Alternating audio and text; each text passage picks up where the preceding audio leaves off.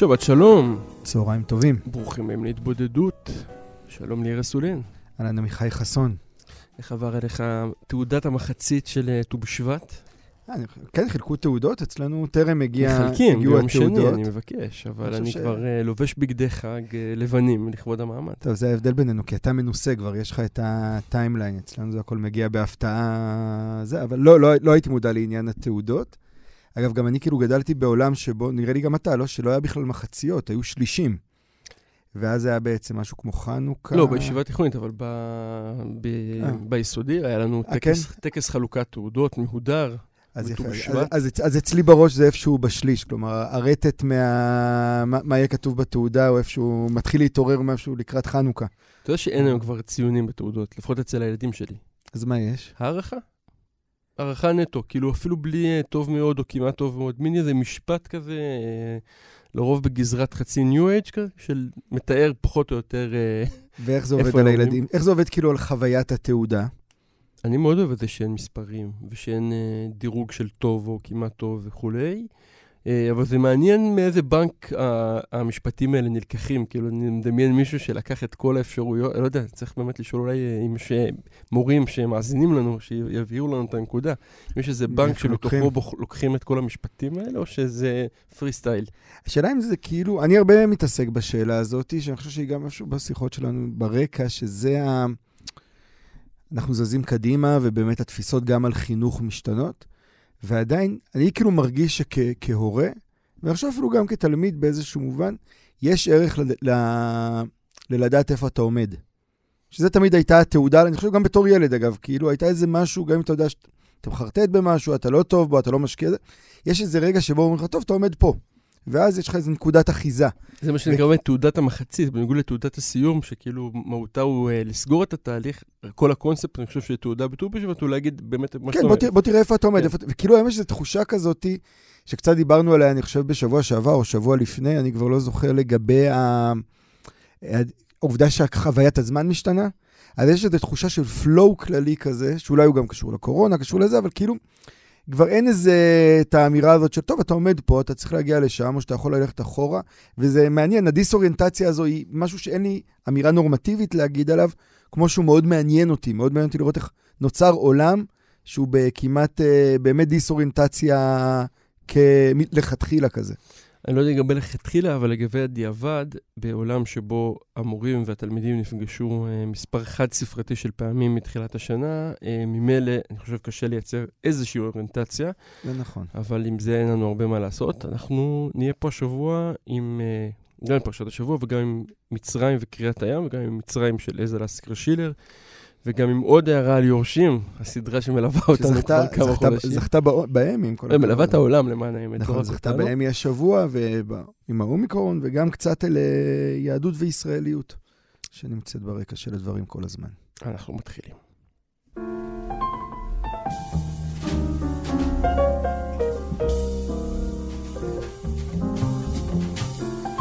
לפני שבועיים אה, נגמרה העדות של ניר חפץ במשפט נתניהו, והוא בחר לסיים את העדות שלו במילים שהעדות הזאת כנגד ראש הממשלה לשעבר בנימין נתניהו הייתה קשה לו כקריאת ים סוף.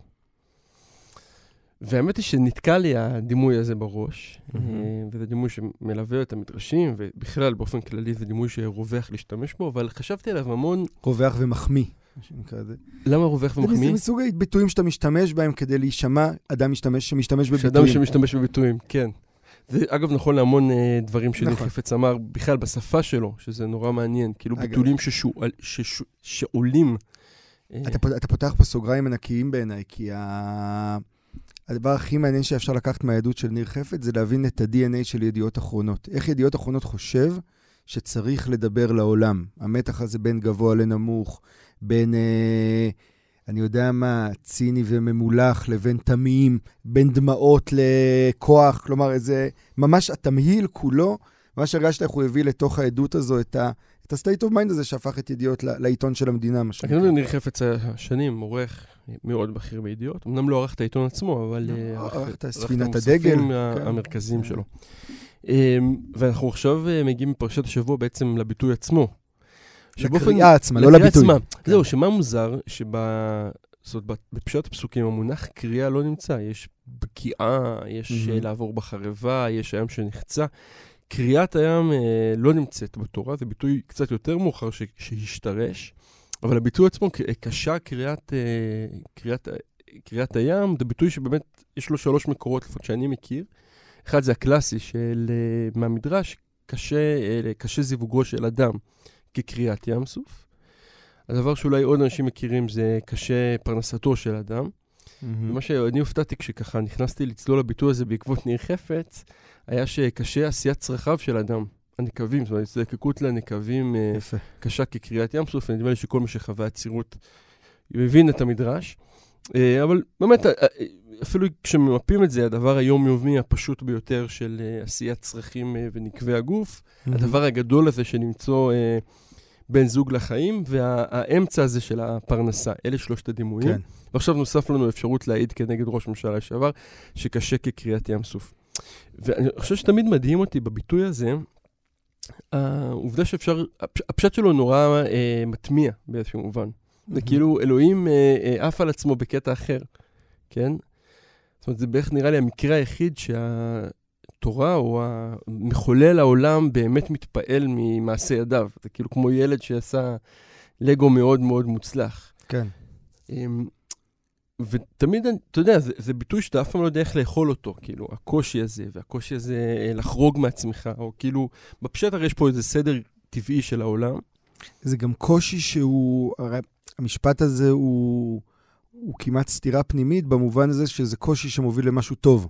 תמיד בעצם אתה אומר, בדרך כלל קשה לך משהו, אז כאילו התוצאה שלו לא בהכרח טובה. פה יש את החיבור הזה בין, יש משהו שהוא מאוד מאוד קשה, אבל once עברת אותו, הצלחת להתגבר עליו, אז הגעת למשהו יותר משמעותי או גבוה וכולי. והוא נקרח בשבר, כלומר, הים נקרע, החוק נשבר, ונוצר mm-hmm. איזה אה, הזדמנות חדשה או איזושהי אפשרות חדשה אה, להביט על הדברים.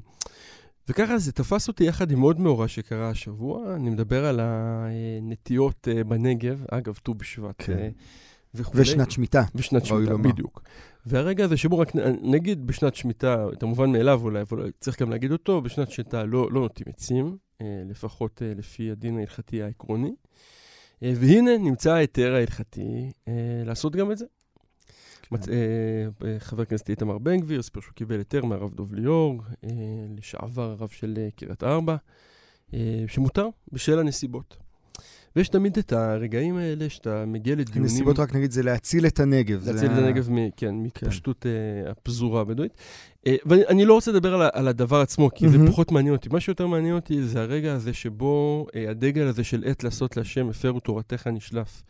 כלומר, אנחנו רגילים אה, שהלכה זה הדבר שסותם את הדיון, בכלל ביחסי דתיים חילונים. כלומר, יש רגע מסוים שבו הצד הדתי תמיד יגיד, אבל זאת ההלכה. זה נכון לגבי עגונות, וזה נכון לגבי להט"ב, וזה נכון לגבי מעמד האישה. זאת אומרת, כל, תמיד יגיע הרגע שבו מישהו ישלוף את הקלף הזה, וזה מין ג'וקר שאין לך מה לעשות איתו, כי אתה אומר, כן. זאת ההלכה.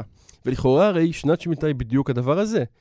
היא הדבר שאתה אמור להגיד, אוקיי, זאת ההלכה, נשלף קלף הג'וקר, mm-hmm. אין לך מה להגיד. ואני חושב שהמדרש שה, הזה שמדבר על זה שפוסק יכול uh, uh, לתאר את השרץ ב-150 uh, טעמים, כן. הוא באמת נכון, כלומר, בסופו של דבר, כשמתבוננים בהלכה, יש כל מיני רגעים שבהם ההלכה נשברת ונבחרת לשבר, להישבר. וזה מאוד מעניין לשים לב מתי אה, באמת זה קלף ג'וקר שאי אפשר לשים, אה, אה, אי אפשר כאילו אה, בלעדיו, וחייבים להתיר את זה ואין ברירה, ומה הרגע שבו אתה אומר, אוקיי, צריך לחשוב. עכשיו, למה אני רוצה לחבר את זה לקריאת ים סוף? כי בסופו של דבר, מי שבאמת מסתכל על ההלכה כמנגנון ששומר אותו, לשבור אותו זה באמת קשה כקריאת ים סוף. זאת אומרת, בניגוד להעיד מול ביבי, אני חושב שלעשות תיקונים מהותיים בהלכה, שהם נדרשים, mm-hmm. בטח בהקשרים של מדינה מודרנית ובטח בהקשרים של אה, עולם מודרני, זה באמת דבר שקשה כקריאת ים סוף. אבל זה הדבר שלא עושים. עושים את זה במקומות שבהם זה אה, נורא משתלם במונחים הלאומיים, וכבר דיברנו פה לא פעם על החיבור, הברית, ה... בעיניי התמוהה הזאת, אני חייב להודות, שבין אי שמירת הלכה לבין אה, אה, האפקטים הלאומי, הלאומנים והלאומיים של מדינת ישראל, והיינו ערך הגנתן, ההגנה הדי נלהבת של אה, המון המון מוסדות דתיים כנגד עברייני מין, כיוון שזה משהו שכאילו מגיע ממקום אה, אה, לא, שהוא לא שלנו. כביכול. כביכול. ויש לי איזה מין חשק כזה, ואני חושב שכאילו הפרשה הזאת מזמינה אותנו להביט באמת בשאלה הזאת, מתי קשה כמו קריאת ים, והאם יש פה פוסקים שמעיזים לא רק במקומות שנוחים להם, שמשתלמים להם פוליטית, שהם uh, קלים ופשוטים ו- ונכונים בברית הזאת שבין uh, לאומיות לבין הלכה, אלא האם גם במקומות האחרים, האנושיים, הפשוטים יותר, לכאורה, אלה שבהם אנשים uh, חייהם נחרבים פשוטו כמשמעו, בשל ההלכה. Mm-hmm. לא, אין פה איזה נאום כנגד הלכה למי ממאזיני לא, אני, אני, אני, פה... אני, אני חושב שאתה מדבר, אתה מדבר על משהו ש... הוא מאוד, הוא, שוב, הוא גם ברקע של השיחות שלנו כל הזמן, וזה ה... מתי, מתי הפוסק עושה את המאמץ כדי בדיוק. להקם את ההלכה? מתי זה באמת משהו שאתה עושה אותו, ומתי אתה משתמש בקלף ג'וקר הזה? ואני חושב שהחיבור שה... הזה, אגב, שזה דבר מדהים, כי הרי כאילו, בסוף, בסופו של שנת שמיטה זה דאורייתא ממש, כן? כלומר, כאילו ה- היכולת להגמיש את זה היא מאוד קטנה, וגם אל מול משהו שלא ברור מהו בכלל, מאוד מעורפל, מאוד איזה פחד כללי, קמאי כזה, מהשתלטות על אדמות. וכשאתה מסתכל על זה ככה, אתה מבין את ה...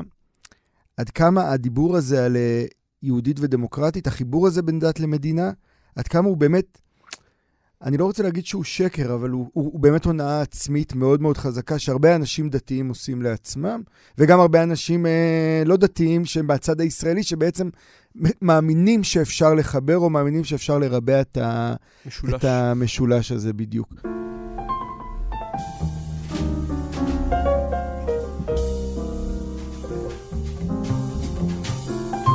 ובהקשר הזה בדיוק הייתה לי השבוע...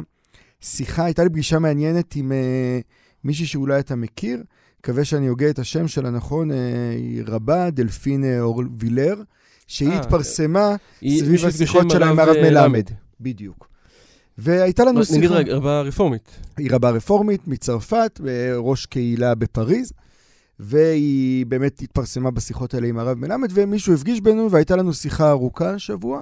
היא בישראל או שזה... היא הייתה, היא הייתה בישראל. אולי באמת צריך uh, להבהיר פה שזה היה חתיכת אירוע uh, למי שלא עוקב אחרי השיחות הפנים-דתיות, uh, רב אורתודוקסי ועוד רב אורתודוקסי בכיר, שאומנם מתמרכז, אבל במשך שנים היה נגיד נץ מסוים בתחומים האלה, בא ואומר, מותר ואפשר ואפילו רצוי לקיים דיאלוג עם uh, העולם הרפורמי, ולא סתם עם העולם הרפורמי, רבה רפורמית, יש פה כן. uh, uh, שלב... הרבה. שכבות על הדבר הזה. רגע, נפגשתם ב live, בזום? נפגשנו ב live, היא הייתה, ב... היא נתנה הרצאה בבית לסין. ונפגשנו לפני בתל אביב, אה, במקום שהיא שהתה בו, והפגיש בינינו באמת אה, מישהו גם חבר וגם אה, מישהו מאוד משמעותי. והייתה לנו שיחה, היא דוברת עברית מצוין, והייתה לנו שיחה על, ה, על החיבור הזה בין יהדות לישראליות, או יותר מזה, על החיפוש הזה של אנשים שבאים מהעולם היהודי ומחפשים את היהדות שהם מכירים במרחב הישראלי, ולמה זה לא קיים פה. כלומר, למה אי אפשר למצוא את הדבר הזה. וה... זה היה מעניין, אפרופו כל, כל הדברים שאתה דיברת עליהם עכשיו, כי אני בסופו של דבר מצאתי את עצמי נאלץ להסביר, אני חושב, את הדבר שהוא, לא יודע אם הוא, הוא המובן מאליו, אבל הוא הדבר שאנחנו תמיד שוכחים אותו, וזה שהחיבור בין יהדות לישראליות באמת יצרה יהדות אחרת. כלומר, יש משהו בחיבור הזה ש... מי שמגיע מהיהדות ההיא, שהתעצבה במרחבים באמת לא לאומיים, כמעט לא יכול לזהות אותה. כלומר, אני מרגיש, אגב, זו לא השיחה היחידה שלי עם אנשים שבאמת באים מבחוץ, דמויות אינטלקטואליות או רוחניות, ואומרים, אנחנו לא מוצאים את היהדות שלנו פה. פה חושב, בישראל. פה בישראל, פה בסיפור הישראלי, פה במרחב הישראלי, איפה השיח הזה של היהדות, של הפלורליזם, של הגמרא, של היכולת לברר דברים לעומק, של הרוחניות, איפה הוא מתקיים פה. ו... כשאתה מנס... כשאני ניסיתי להסביר גם בשיחה הזאת איתה עם דלפין וגם בכלל, אתה מרגיש שיש איזה קושי להבין את זה, כלומר יש איזה רצון כמעט להגיד לא. זו אותה יהדות בעצם. אבל אני חושב שהסיפור הזה, כמו שהבאת עם הרב דוב ליאור, ממש ממחיש עד כמה ה... היהדות שילמה מחיר אדיר בעיניי כ... כיהודי, כאדם שזה, אני חושב, כותר... זהות... כותרת הזהות הראשונה שלו, שילמה מחיר אדיר על החיבור הזה עם המדינה.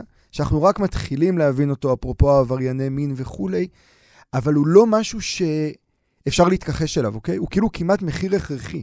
זה לא שאם היינו נוהגים אחרת, היה קורה אחרת, אלא יש משהו מאוד מאוד יסודי בהבנה הזאת שמדינה, מדינת לאום, כשהיא מתחברת עם משהו, היא תמיד רוצה לשלוט עליו ולנצל אותו לצרכים שלה. ותמיד קורה הרגע אחר כך, שבו אתה מדמיין שיש לך איזה חופש, יש לך חופש להיות דתי, יש לך חופש לעשות אומנות, אפרופו מה שדיברנו פה פעם, בתוך על מוזיאון. רמת גן, בתוך הגבולות, אבל תמיד אתה בסופו של דבר בשירות, הדבר הזה שישאף להשטיח אותך. ממש ישאף להשטיח את, ה, את העומק, את המורכבות היהודית הזו, שבאמת מי שבא מבחוץ, נגיד, מחפש אותה כאן ולא מוצא. אבל זה ממהות המדינה. אני אומר, זה בדיוק, זה עניין מהותי, אומרת, זה זה לא לא- איזה עניין של כן. תפיסה פוליטית, או איזה, מה העמדה החברתית שלך, או מאיפה אתה מגיע. עצם הקונספט הזה של החיבור, שזה הייתה בעיניי החמצה של דמויות מאוד משמעותיות בתחילת המאה ה-20, כולל הרב קוק, כולל אחרים, שבאמת החמיצו להבין מה המשמעות של מדינה, מה זה כמנגנון כוח, ומה המחיר שאתה משלם משהו כשאתה שמדינה מתחבר אליו. מודרנית, רק צריך להדגיש. מדינת. לאום מודרנית, הזאת, כן. שהיא. הזאת, נגיד על זה עוד, עוד משפט, הזאת שהמהות שלה זה להחליף את אלוהים. בשביל זה היא נוצרה. הקונספט הבסיסי זה הכוח הזה שבו בני אדם יחליפו את אלוהים וינהלו את העולם בעצמם. ו... מעניין אותי איך היא הגיבה למה שאמרת, כלומר, בראייה שלה. אז, אז אני, אני חושב שהיא הבינה את זה, אבל אני עדיין מרגיש שיש איזה, היא, אמרה את זה מאוד מאוד יפה, בהקשר הזה שישראל היום מייצא, הרבה, הרבה יהודים היום, בגלל ההצלחה של ישראל, חושבים על היהדות שלהם ביחס לישראל. וזה מייצר מורכבות כזו, כי מצד אחד הם חושבים על היהדות שלהם ביחס לישראל, כי היא הכוח היהודי הגדול, האם יקבלו את הגיור שלהם, האם הם אה, ייכנסו לתוך, וכולי, יוכלו לעלות וכו', גם ברמה הפרקטית וגם ברמה הרוחנית. אבל הם, מהצד השני הם שוכחים את, ה, את הזהות היהודית ההיא, כאילו היותר גדולה. כלומר, היהדות באמת נבלעה לתוך הישראליות. יש את הספר שהזכרנו פה פעם של יוסי שיין, פרופסור יוסי שיין, חבר כנסת עכשיו, הישראליזציה של היהדות. אבל הישראליזציה של היהדות זה אולי הישג, הישג במרכאות בעיניי, לישראליות, אבל זה טרגדיה של היהדות. אני אומר, הדוגמה הזו, כשהבאת את הסיפור הזה של הרב דוב ליאור והנטיות, זה פתאום המחיש עד כמה זו טרגדיה. כלומר, עד כמה אתה יכול לקחת את היהדות ולהפוך אותה לק... ממש לקרדום לחפור בו במובן הכי... שתמיד בתור ילדים הפחידו אותנו מפניו.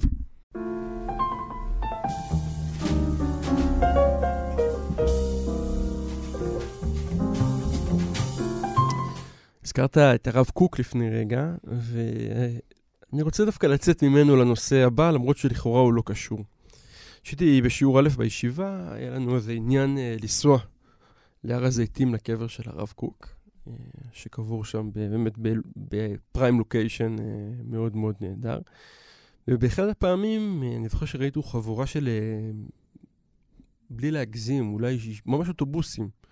אוטובוסים של אנשים שיורדים בהר הזיתים, והם לא הלכו לאזור שלנו, של, אה, ש- של קברי הרבנים היהודים, הם גם לא הלכו לכנסיות שנמצאות על המורדות, הם הלכו לאיזה קבר. ואני הלכתי אחריהם, כי זה נורא עניין אותי. הם היו כולם עם ספרים בידיים, והם ככה בשורה מאוד מאוד מנומסת, ופרחים. ועכשיו אני ממש מדבר, והתמונה הזאת עוד חיה מאוד uh, בראש שלי, והם אחד אחד באו, הניחו פרח על הקבר, והתחילו לקרוא שירים בגרמנית. זה הקבר של אה, אלזה לסקר שילר, אה, שהיום הוא יום אה, פקידתה, ולדעתי גם פחות או יותר יום הולדתה ב, ב, אמור להיות באזורים האלה, אם אני זוכר נכון. אמ, ומסוג המשוררים האלה, המשוררות האלה, המשוררת הגרמנית הגדולה, היהודייה הגרמנית הגדולה, שכל פעם שאני שומע את השם שלה, משהו בי כאילו מתעורר. ואני לא עד הסוף יודע אה, להגיד למה. ואני רוצה שטיפה נדבר עליה. אה, אני חושב שבשנה שעברה דיברנו, אה, הזכרנו פה את הפגישה שלה ושל לאה גולדברג. כן. אה, עם הפרחים ב- בבית הקפה, ויש גם פגישה של זלדה איתה, מאוד מאוד דומה, שיש בה המון המון רחמים. נגיד, היא הגיעה לפה לארץ, אה, היא ברחה מגרמניה לשוויצריה, מגיעה לפה לארץ ומבינה שהיא... לחזור לאירופה היא לא תחזור. היא, רק נגיד שכשהיא הגיעה לפה היא כבר הייתה משוררת מאוד מאוד משמעותית. כלומר, היא לא, הגיעה, היא לא התגלתה בישראל, היא. הגיעה מגר... בדיוק. היא הגיעה מגרמניה, כבר הייתה חלק מהאימפרסיוניזם הגרמני וכל התנועות שקרו שם, וזה חלק ממש מהמחוללי המודרניזם הזה. ו... וזה כאילו כשהיא פוגשת, אגב, את ה... המפגשים של האלה זה תמיד האדם שירד מגדולתו, היא מסתובבת פה קצת כן, כן, הנה, אני רוצה לקרוא ממש... מלך ללא ממלכה. כמה שורות של אה, גרשום שלום שכותב לוולטר בנימין ב-34, אה, איך הוא מסתכל, הוא כותב, כותב לבנימין ככה: כעת מסתובבת בינינו אלזה לסקר שילר, שנמצאת, כפי שאני מבין, ממש על גבול השיגעון. לדעתי כל מקום אחר בעולם מתאים לה יותר מאשר המזרח הממשי הזה. אף על פי כן, היא באמת דמות מדהימה. אלזר לסקר שילר היא שבר כלי שבתוכו מצוי השיגעון, או ליתר דיוק, הוא מרחף בתוכה כמו רוח רפאים. אה, וזה מתחבר גם להמון סיפורים, אני זוכר גם ששמעתי פעם את אה, יהודה עמיחי מספר שהוא היה זורק עליה אבנים, הוא ובני כיתתו, mm. על האישה המטורפת הזאת שמסתובבת ברחובות של ירושלים. אבל יש פה משפט אחד שנורא תפס אותי, אה, כשהוא אומר, אה, לדעתי כל מקום אחר בעולם מתאים לה יותר מאשר המזרח הממשי הזה. כן. אני רוצה להתעכב רגע על הממשי, כי... ה... ולאחרונה יצא בעברית לילות אה, טינו מבגדד והנסיך מטבעי, שזה בעצם אוסף של שני ספרי אה, סיפורים של איזה לסקר שילר. אה, ומה שמעניין בהם זה שכמעט כולם מתרחשים בתוך המרחב של מסופוטמיה. בבגדד, במצרים, בירושלים. סיפור שכמובן נכתבו שנים לפני שהיא מצאה כן. את עצמה באמת בירושלים ובאזור הזה. והפער בין הפנטזיה שהיא מדמיינת את המקומות, אני אפילו רוצה רק לעבור על השמות, כן? יש פה אה, אה, יוסוף וחסן, וממש חוויה אוריינטליסטית אה, מלאה, mm-hmm. כאילו המזרח, כמו שאני מניח גרמנים דמיינו את המזרח בתחילת ו- המאה הקודמת. ודמיינו הרבה. ודמיינו הרבה, ו- ואתה קורא פה, ובאמת יש פה, זה כמעט כאילו, אתה יודע, אדוארד סעיד מפורש כזה, כאילו פנטזיה מוחלטת כן. של איזה עולם אחר, ואז היא מגיעה למזרח הזה. והמזרח הזה באמת חם, ויש באמת זיעה, זה לא דימוי ספרותי, זה לא כן. פנטזיה. את תקועה ברחובות מיוזעים, בתוך עולם שלא יכול להכיל, זה לא ברלין שיכול להכיל את הקברט הזה, קברט של אישה אחת שנקראת אלזה לסקר שילה, והמפגש הזה הוא מפגש uh, נורא נורא קשה. עכשיו, המוות שלה... אתה, אתה חושב שהיא הייתה, אם היא הייתה נשארת בגרמניה, היא לא הייתה משתגעת? או שהיא לא הייתה... בזמנים ההיסטוריים האלה, לא, בוודאי שכן. לא, ברמת העיקרון. כלומר, כי ה... בסופו של דבר, הקסם הכי גדול בשירה שלה בעיניי, ומי שבאמת קלט את זה הכי טוב זה נתן זך בתרגומים שלו, זה בעצם תמיד התחושה של השיגעון שמבעבע מתחת. כלומר, יש משהו ב... אנחנו יכולים לדבר על סוציולוגיה ועל חברה ועל הטרגדיה של האנשים האלה, שבאמת הגיעו ממרכז העולם לקצה העולם ברגע אחד ובלי בחירה. כן. אבל אבל אני חושב שאצלה, הדבר הכי מעניין, יש את המסכת מוות הזו שלה, שרואים את זה... יש כמה מסכות מוות, 아, אוקיי. ואחת מהן, אני רק אגיד לך, נמצא, נמצאת כיום בבית של אה, דוד של אשתי. אה, וואו, אוקיי. אז יש את המסכת מוות שרואים בסרט הנהדר שדני דותן עשה על אימא שלו. נכון. אה, מלכת ירושלים. מלכת ירושלים, נכון.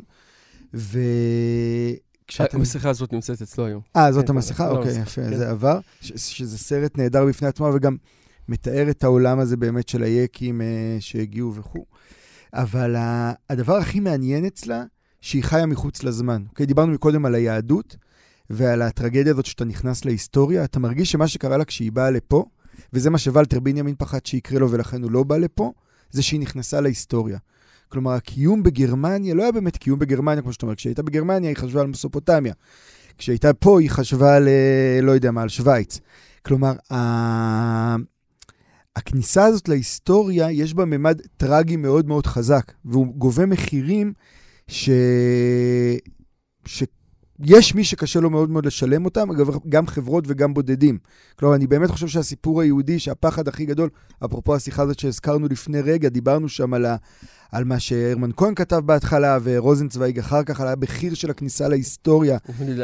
האם אנחנו זקוקים לעוד אלבניה? האם אנחנו זקוקים לעוד אלבניה? בכלל, על, על, על, על ההבנה הזאת של מה קורה כשאתה מאבד את הקיום האקס-טריטוריאלי שלך. ובאמת בשיחה הזו עם אה, דלפין זה הייתה, היה רגע מאוד מעניין כזה של לבוא ולהבין שה... שהמחיר שאתה משלם, או, או היתרון שלך להתקיים באקס-טריטוריה הוא יתרון מאוד מאוד גדול. כלומר, היום זה נראה כמעט, כמעט הפוך, כן? כי אתה... ה... הטוב זה פה והפחות טוב זה כאילו בחוץ, אפרופו המסות של א' ב' יהושע וכל התיאור הזה של היהודי שלם נמצא רק פה. אבל יהודי שלם כנראה לא נמצא רק פה, וגם אצל עזה לסקר שילר, אני חושב. או שיהודי שלם לא נמצא. זה, זה גם נכון, כן. אבל ה... לא, זה מעניין אגב, אתה יודע, כאילו איך א' ב' יהושע והרב דב ליאור נפגשים בדיוק בנקודה במקום הזו. הזה, שבהם, רק נגיד לאלף בית יהושע, כן. מבחינתו, יהודי שאיננו חי בגבולות ישראל, איננו, לא יכול להיות... יהדותו אינה שלמה. בדיוק. יהדותו אינה שלמה. אה, ואצל אסגל אסקר שילה, אני אומר, זה הכוח שלה כמשוררת, וזה בגלל זה גם אני אפילו לא הייתי רוצה לקרוא את הפרוזה שלה באיזשהו מובן. זה בדיוק הכוח הזה להתקיים מחוץ להיסטוריה.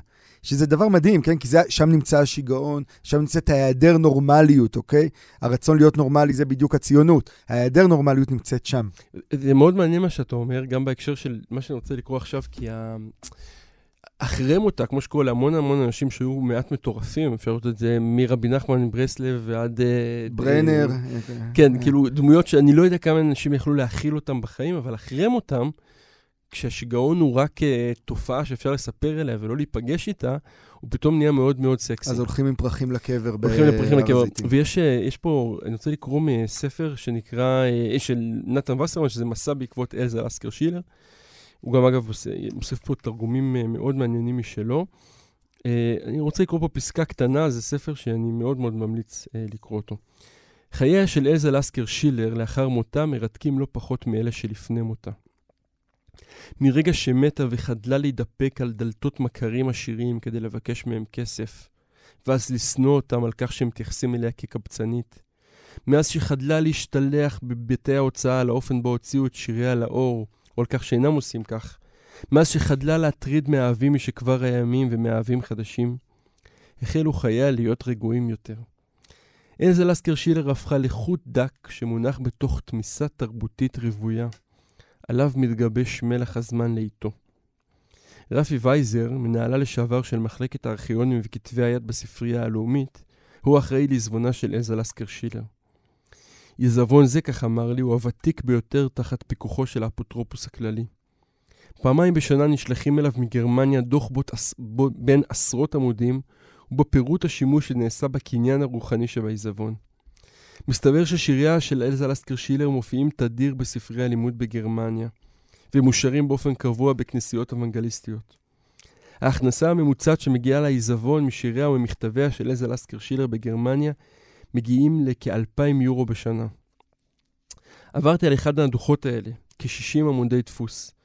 השירים שבהם נעשה השימוש הרב ביותר בשנה זו הם סוף העולם, 67 פעמים, פסנתריה הכחול, 30 פעמים, שטיח טיבטי ישן, 25 פעמים, ושיר אהבה, 8 פעמים. אלזה לסקר שילר ממשיכה להתקיים בשפתה היחידה, הגרמנית. בעברית, על אף מגוון התרגומים לשירתה, אין לה נוכחות של ממש בספרות המקומית. ואולי נסיים אה, באמת את האייטם הזה עם, אה, עם השיר. השיר מספר 2 פה במצעד שירי אה, כן. לסקר שילר, שהוא באמת מהיפים, בתרגומו של נתן זך. ורק אולי אני אגיד את זה רגע מילה אחת קודם, וזה זה ממש חשוב, אני חושב שחשוב ממש אה, לסמן את זה, כן? כשאתה נורמלי וכשנוח לקבל אותך, אם אתה משמעותי, כנראה שאתה מת. כלומר, זה, ה, זה כמעט תמיד הולך ביחד.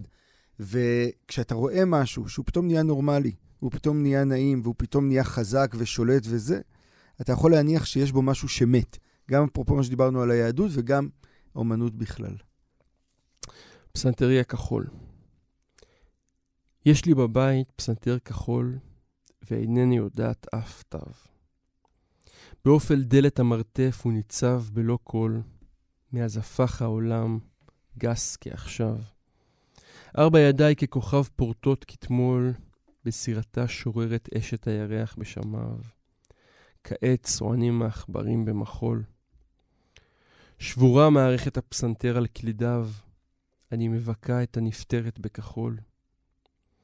הו כוכבים יקרים פיתחו לי, שאכלתי מהלחם המר. עוד בחיי אדלת השמיים, גם בניגוד לגזר. שיר נהדר.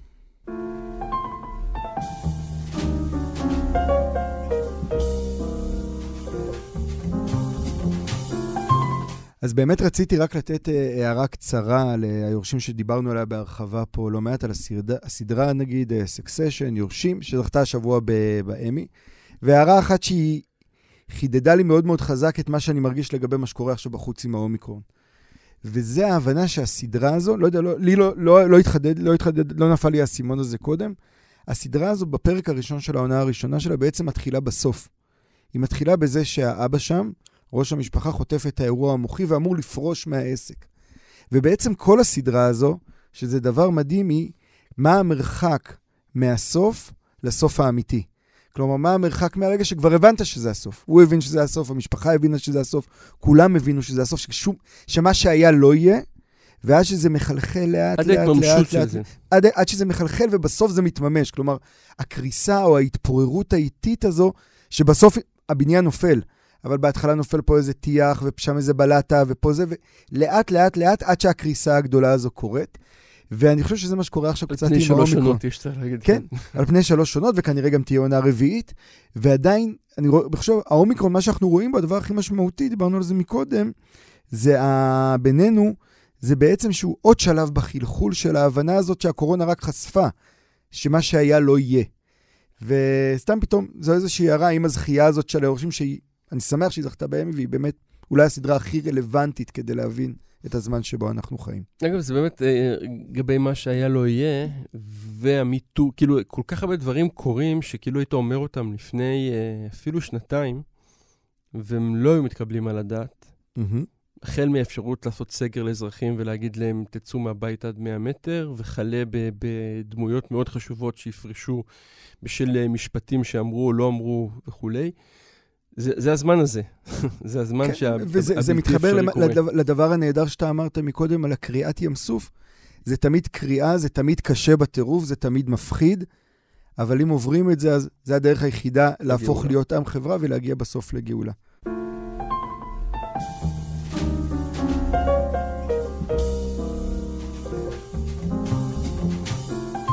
ואנחנו בשבת שירה. אני רוצה לסיים בשיר שהוא כמעט האנטיתזה לשירי הגאולה או לשירי שירת הים ושירת דבורה שאנחנו קוראים בהפטרה. שיר מאוד מאוד יפה, אחד השירים האהובים עליי, שיר של משוררת בשם ענת זכריה, שנקרא גאולה שנייה. ככה היא כותבת: יכולנו להיגאל, לשכוח ממהומת החשיכה הסובבת, להזות על עצמנו מים, להסיר את לב האבן מבשרנו, להפסיק לחשב את הקץ בחישוב פרטני, או לחכות לאיזה עני ורוכב על חמור. יכולנו היינו להיכנע, להניף בידנו הימנית דגל וללכת בצעדים איטיים, לא נחפזים ולא בורחים, מכל העולם כולו. למשש בצהריים ולהאמין כי קרב יום, כי רוח ישראל עדיין מקשיב. יכולנו להיגאל, בלי מעלה-מעלה, וירדנו מטה-מטה, בלי ימין ושמאל, ללכת אחרי, בלי גאולת העתיד השלמה, המתחילה והגומרת, הפותחת והחותמת, בלי מחשבות על היד הגדולה, עם סגולה אשר עשה. די עם כל הקדוש ברוך הוא, כי אנחנו ראינו אשר עשינו. ארורים היינו בעיר, וארורים היינו בשדה. התמכרנו לאויבינו ולעבדים ולשפחות, ותמיד יש קונה ותמיד אין מחריד. יכולנו להיגאל, להגיד, זה השער יבואו בו. נכונים ליפול על צווארו של מישהו, עצובים ושמחים ועצובים ושמחים, ולהיאבק שם. יכולנו פשוט להניח לחם ולהיגאל, כלומר להאמין בדבקות. לפעמים מכוחו של הטבע, אף היונה.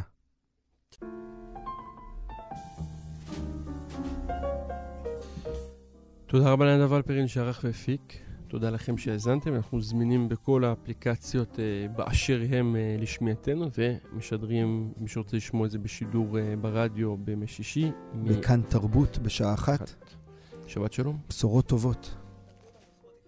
ודרגו אותנו לספוטיפיי, זה כדאי.